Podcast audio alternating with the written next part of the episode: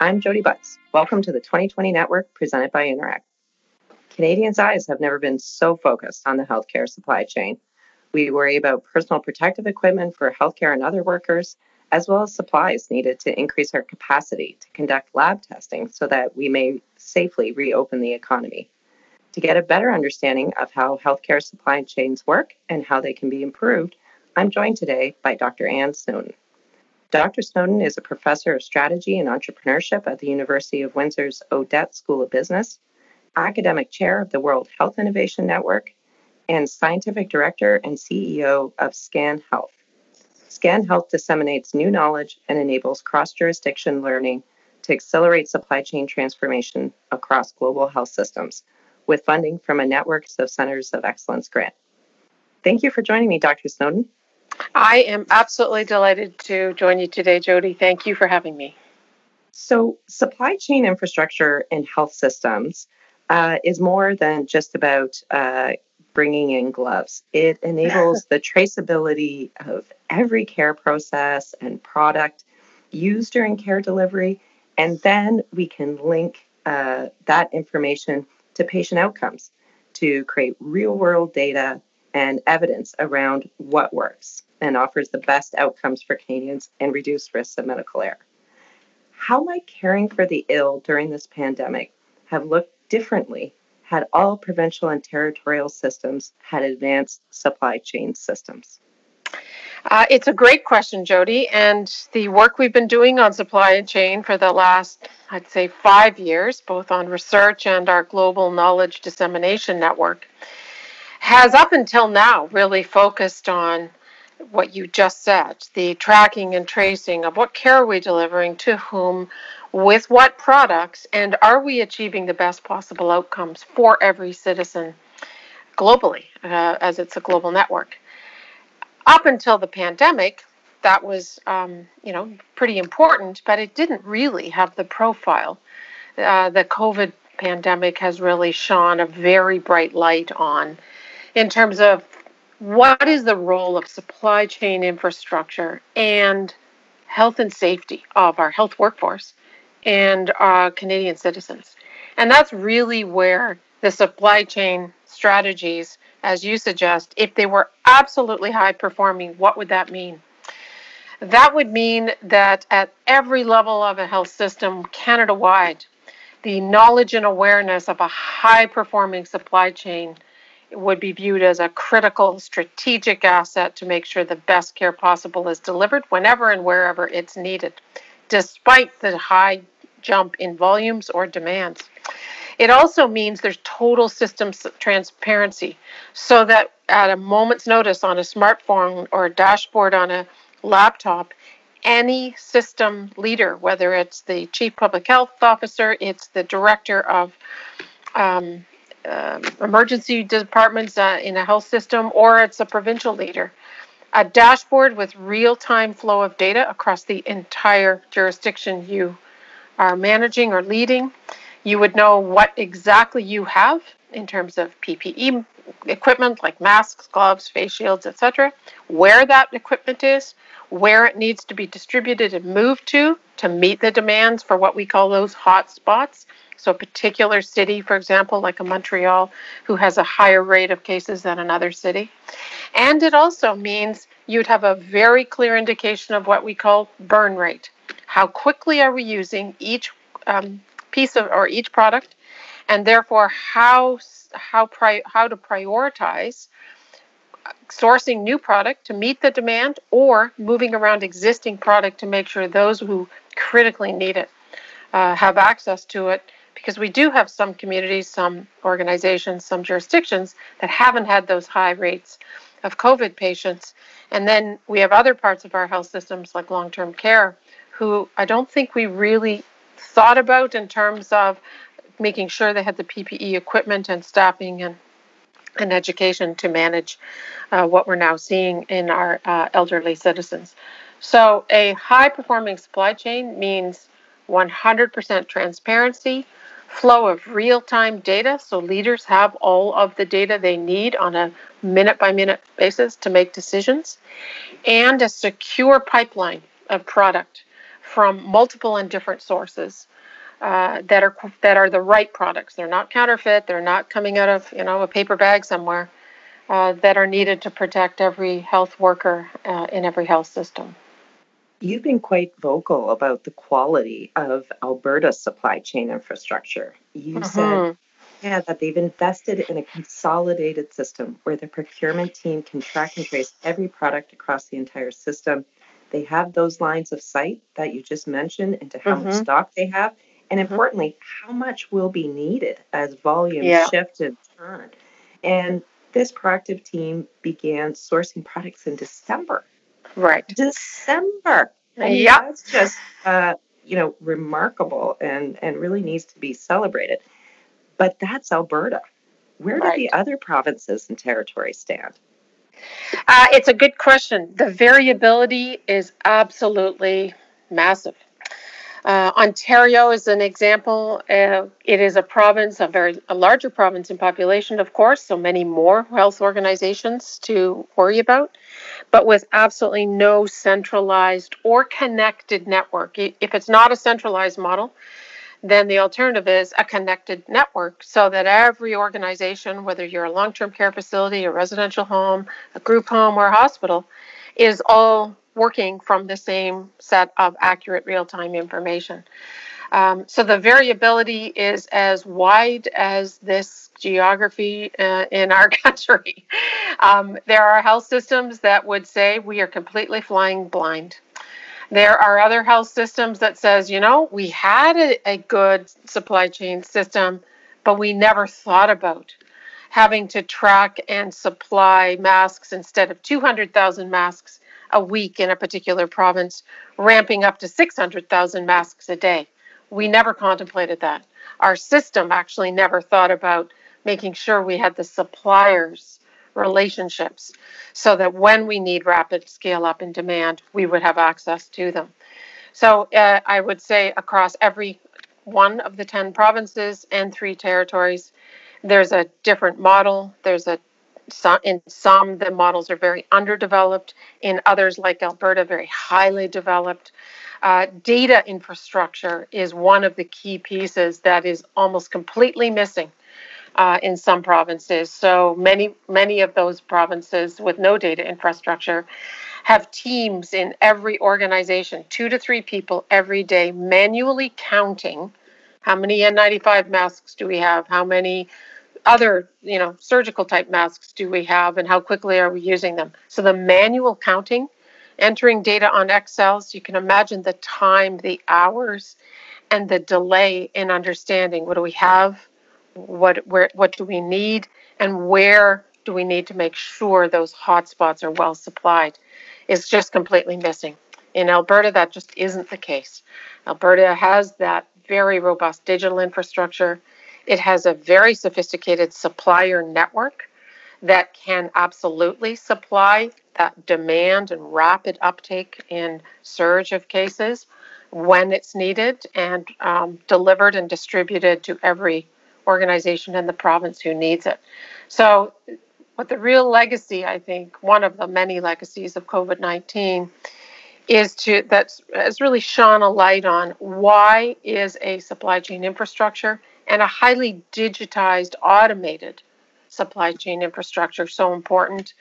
And in fact, it makes the difference between really being able to deliver the best possible care to those er, who need it and to prevent transmission to our most vulnerable populations, like our elderly or people in, in other care facilities. Do other health systems outside of Canada have digitized and automated supply chains? You you mentioned that Scan Health is global. It's about yes. learning from other jurisdictions. Yeah, it's a great question. Uh, the variability globally is just as high as we're seeing it in Canada. So this is not unique to Canada.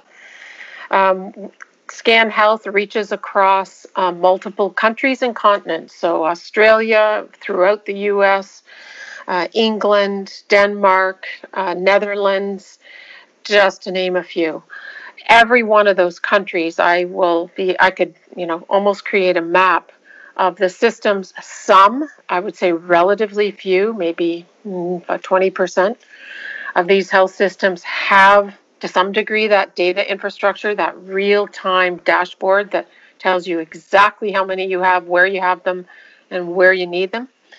Um, the majority do not. And uh, up until now, it has not been an area most health systems have invested in, and likely because they just didn't realize how critical this supply chain infrastructure is in terms of literally saving lives. So, I um, I think this is an important time for learning. You know, never waste a crisis, as some would say.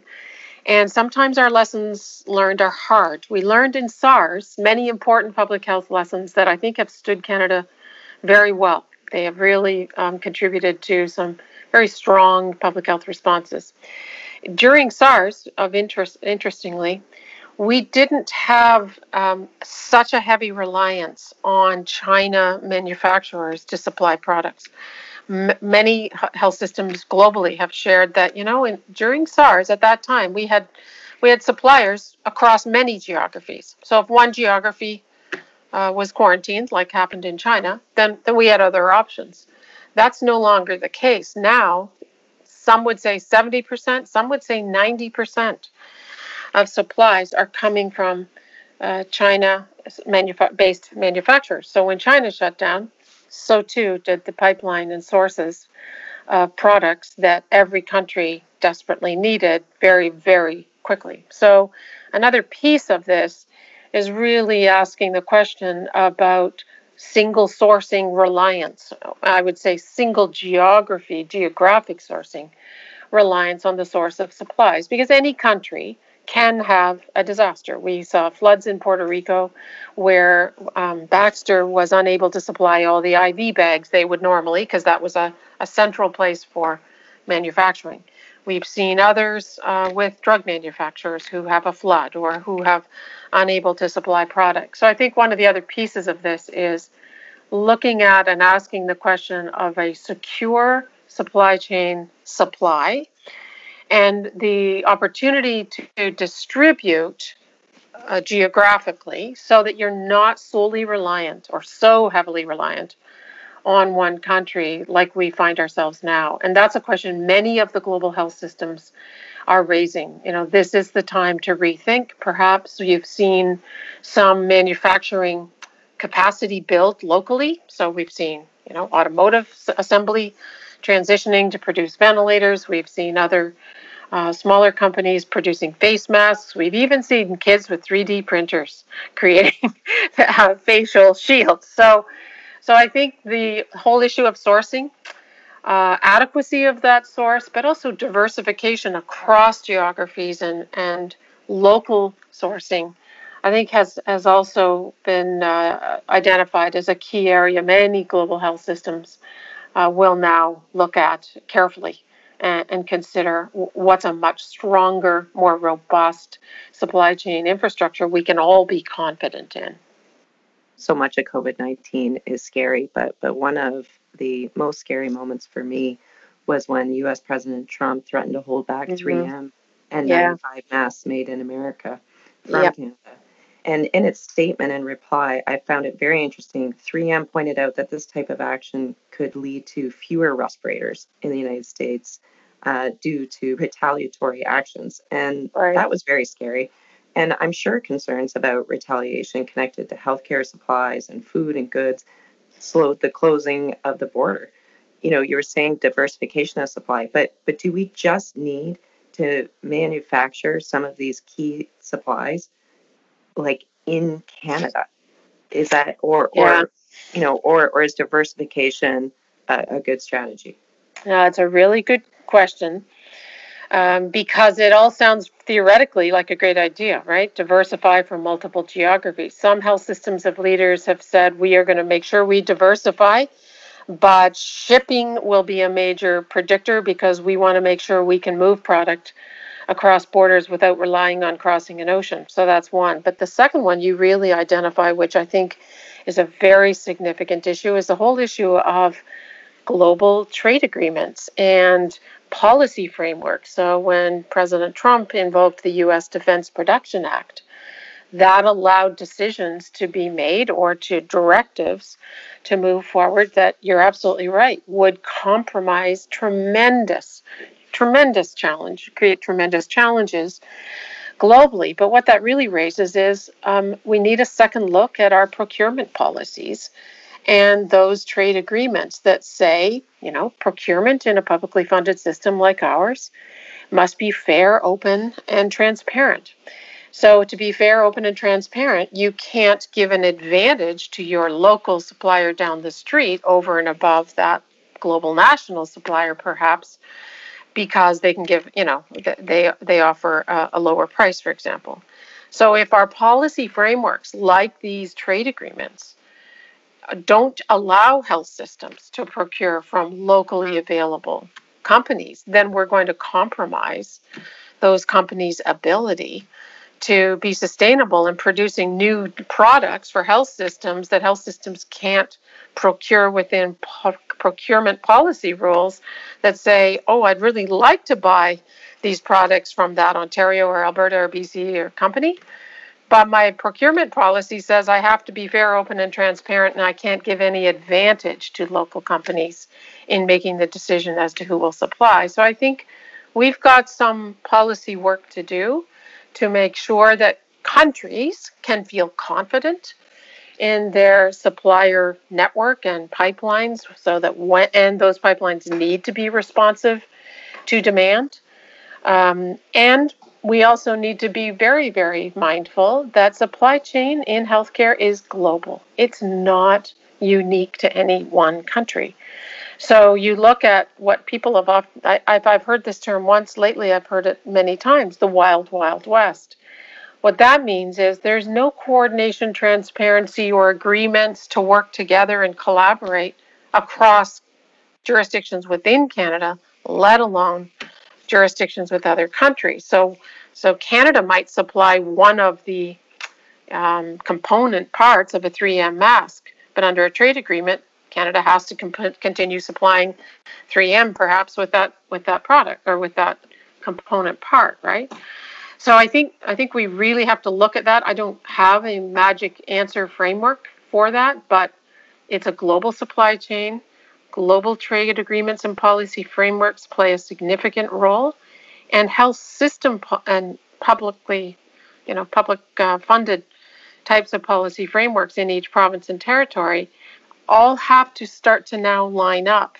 And maybe there are different policy frameworks and models that need to be contemplated for these very significant and unexpected pandemic situations so that every every jurisdiction every um, uh, policy framework allows health systems to collaborate coordinate efforts work together so that everyone has access to the product supplies, equipment they need, when, where they need it. But you can't do that unless you are working within policy frameworks to support those kinds of procurement models.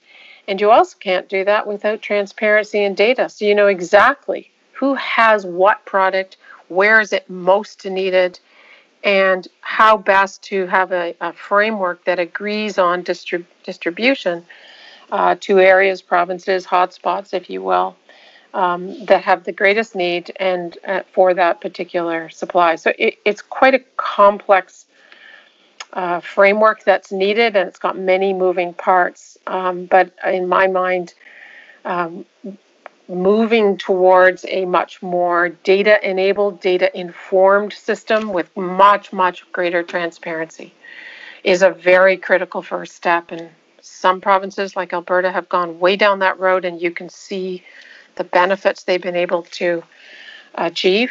Other provinces, very, very much doing their best, working very, very hard, tirelessly actually, to make sure health workers are safe, make sure citizens and, high risk groups are safe, but much, much more challenging, uh, I think, than anyone ever contemplated um, with COVID 19. Yeah, I couldn't help uh, but notice uh, that the CEO of uh, Coca-Cola was celebrating, you know, the local production um, of their soft drinks. You know, he was saying, yeah, soft drinks for Germany are are, are produced in Germany, and similarly um, in the United States. Now they had uh, some uh, issues with ingredients, and and Unilever uh, very very similar, um, which which does raise a question of how does supply chain track and tracing have to go? So we Right. may we know our masks come from uh, 3M in the United States, but Harmac Pacific uh, in Nanaimo, BC, produces a type of pulp that is used by U.S. manufacturers to Right. make products that include paper gowns, surgical masks, and caps. Some of which are then are shipped back to Canada. How how how deep does that track and trace have to go? That does it go? Does any system currently go to the raw material level, and should it? Uh, actually, it does, um, but it doesn't do nearly uh, the what the degree it should or needs to in the health sector. So, in almost, and I think it's virtually every uh, business sector, with the exception of health, they have adopted something called global standards. There is one global standard. It's managed by a not-for-profit network in 114 countries called GS1. Sometimes people refer to them as the barcode people. Those global standards mean that you you can scan that barcode on that box of N95 masks and it will open up and tell you exactly what the component parts of that product are and the sources of them. So so global standards makes it possible for Coca-Cola to say, "Yep, that component came from the you know the fruit trees of whatever supplier." Yeah, the agriculture industry does this, the grocery, the retail, it, the global standards framework and ability to track and trace not only every product, but where it come from comes from and what its components parts are, has been widely adopted in every business sector. It has not been widely adopted in health sectors, but it is getting there. I'm hoping certainly this may be another push and incentive for it to do that. So let me give you an example. If every health system in Canada adopted global standards, there would be one quick barcode scan uh, technology or um, data registry, if you will, that would allow you to know immediately do those gloves have latex in them or not? Because I have an allergy to latex and I can't wear them if they have latex, right? It's just like a grocery industry saying, are there nuts in this cereal? Because if you have an allergy, you can't have that cereal.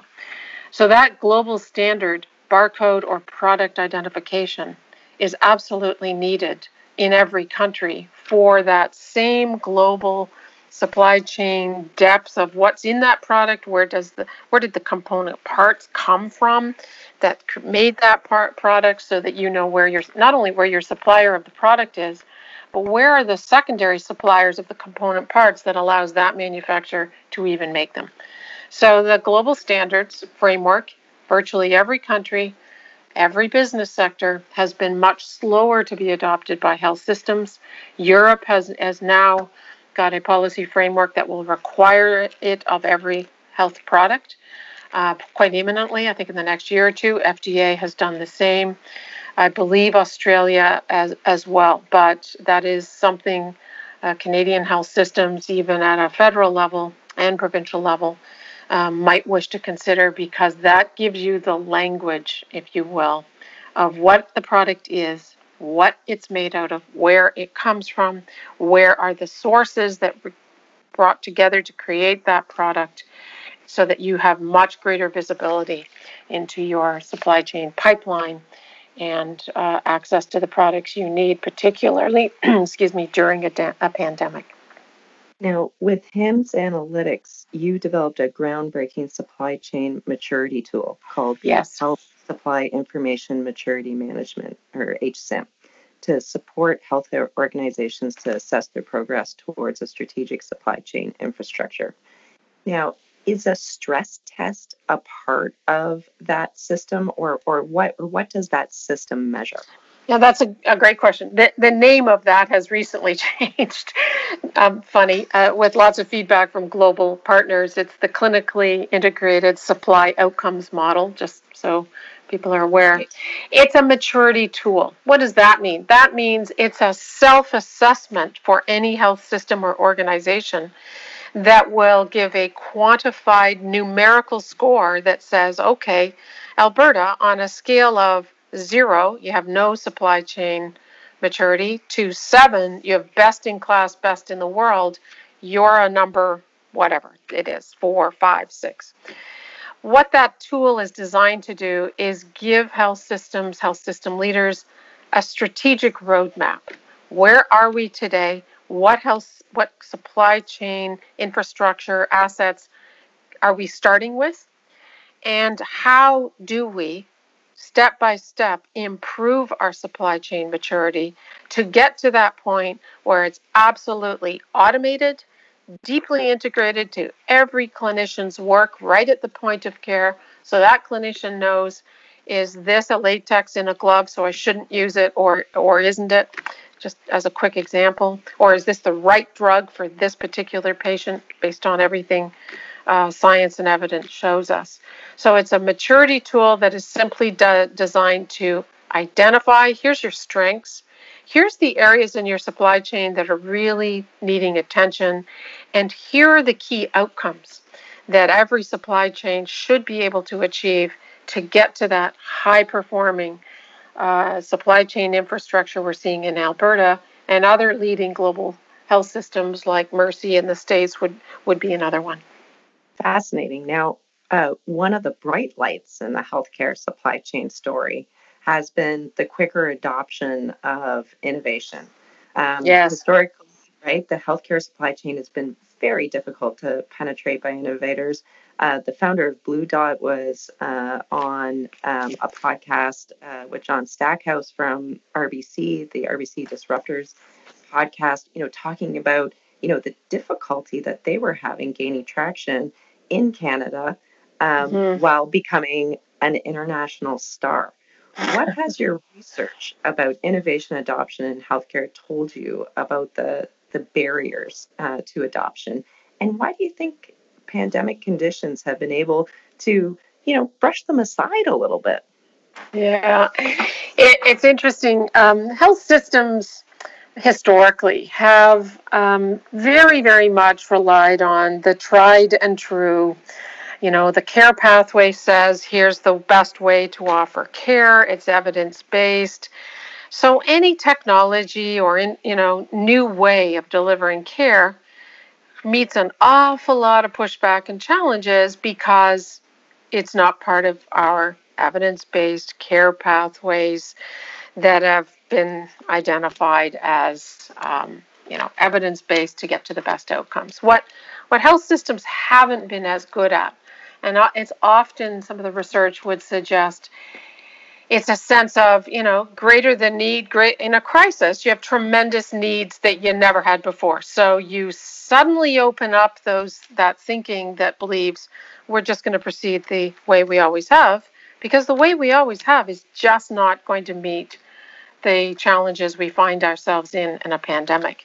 So the example of digital technologies that enable virtual care have been really hard for companies to get adopted we it, it intuitively makes great sense to any clinician or to to any uh, technology company that being able to connect to patients virtually would be a great idea.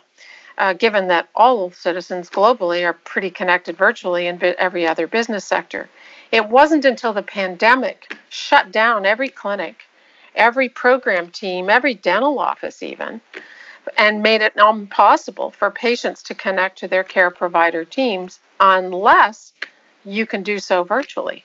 So suddenly, the, the profound disruption that COVID 19 has had in health systems has opened up a desperation, perhaps even, uh, for finding an alternative because clinician teams know and want to uh, make sure they are continuing to be able to deliver care to patients who need them, particularly patients who have multiple chronic illnesses, are quite medically fragile, and really do need uh, support day to day, week to week to, to, stay healthy and well.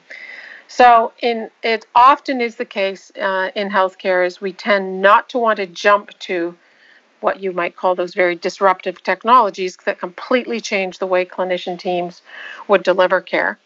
Unless we have a very pressing situation like a pandemic that says, no, no, it's not a choice anymore. It's a it's a must have.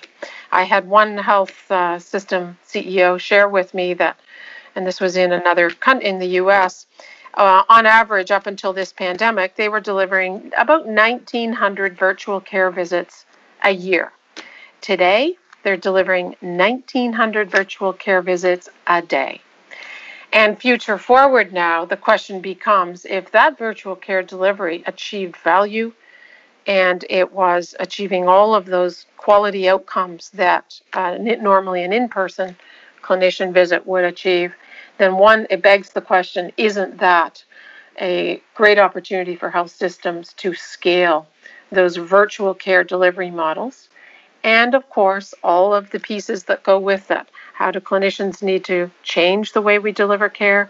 How do um, reimbursement models work so that clinician teams, hospitals, have, you know, clinics, etc., can be reimbursed for them?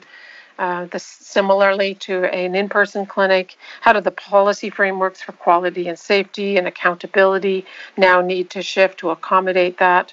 So really, what this, you know, perhaps um, this pandemic has demonstrated is health systems can pivot. They can be very agile and responsive uh, to patient needs. Sometimes it takes extraordinary circumstances like we find ourselves today, not always, uh, but sometimes. And those are the key lessons learned that I think we need to build into our um, future strategies in health systems to make sure they're not lost and that they do augment and create the capacity that we never had before, quite frankly, in health systems, so that in a future, maybe wave of this pandemic that many are speaking of, those digital infrastructure, whether it's the supply chain infrastructure or virtual care delivery models, can help us very quickly ramp up the capacity when we're going to need it in future. And most people in the pandemic preparedness world will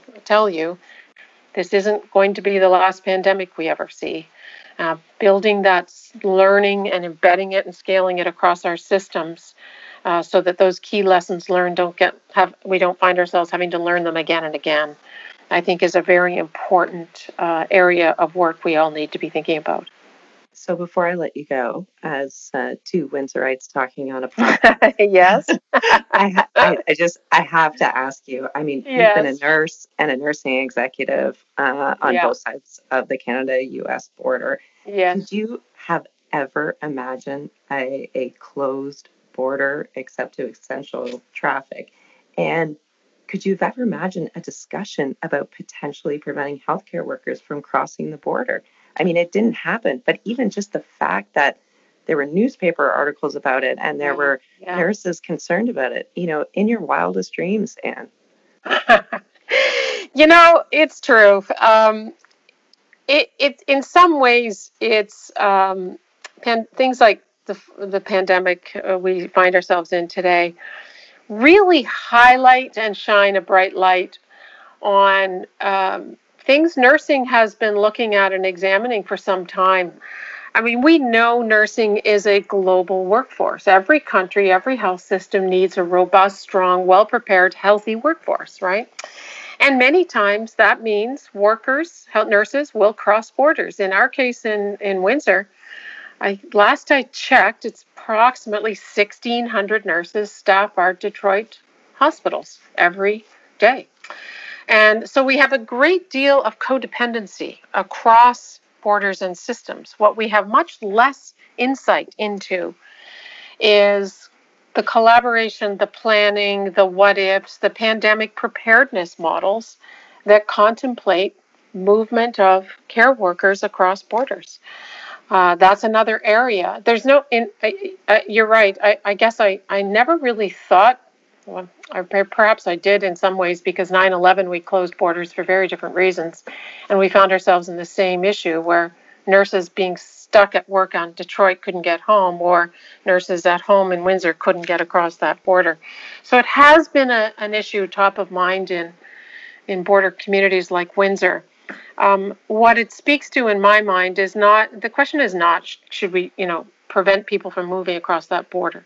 Every health system must have the workforce, prepared, educated workforce to uh, deliver care when and how needed, particularly in a pandemic. The question I think we need to be having is how do we build those collaborative collaborative models, frameworks, plans so that when and if such a disaster of this magnitude and scale compromises a health system on either side of the border. It may be Canada's turn next time.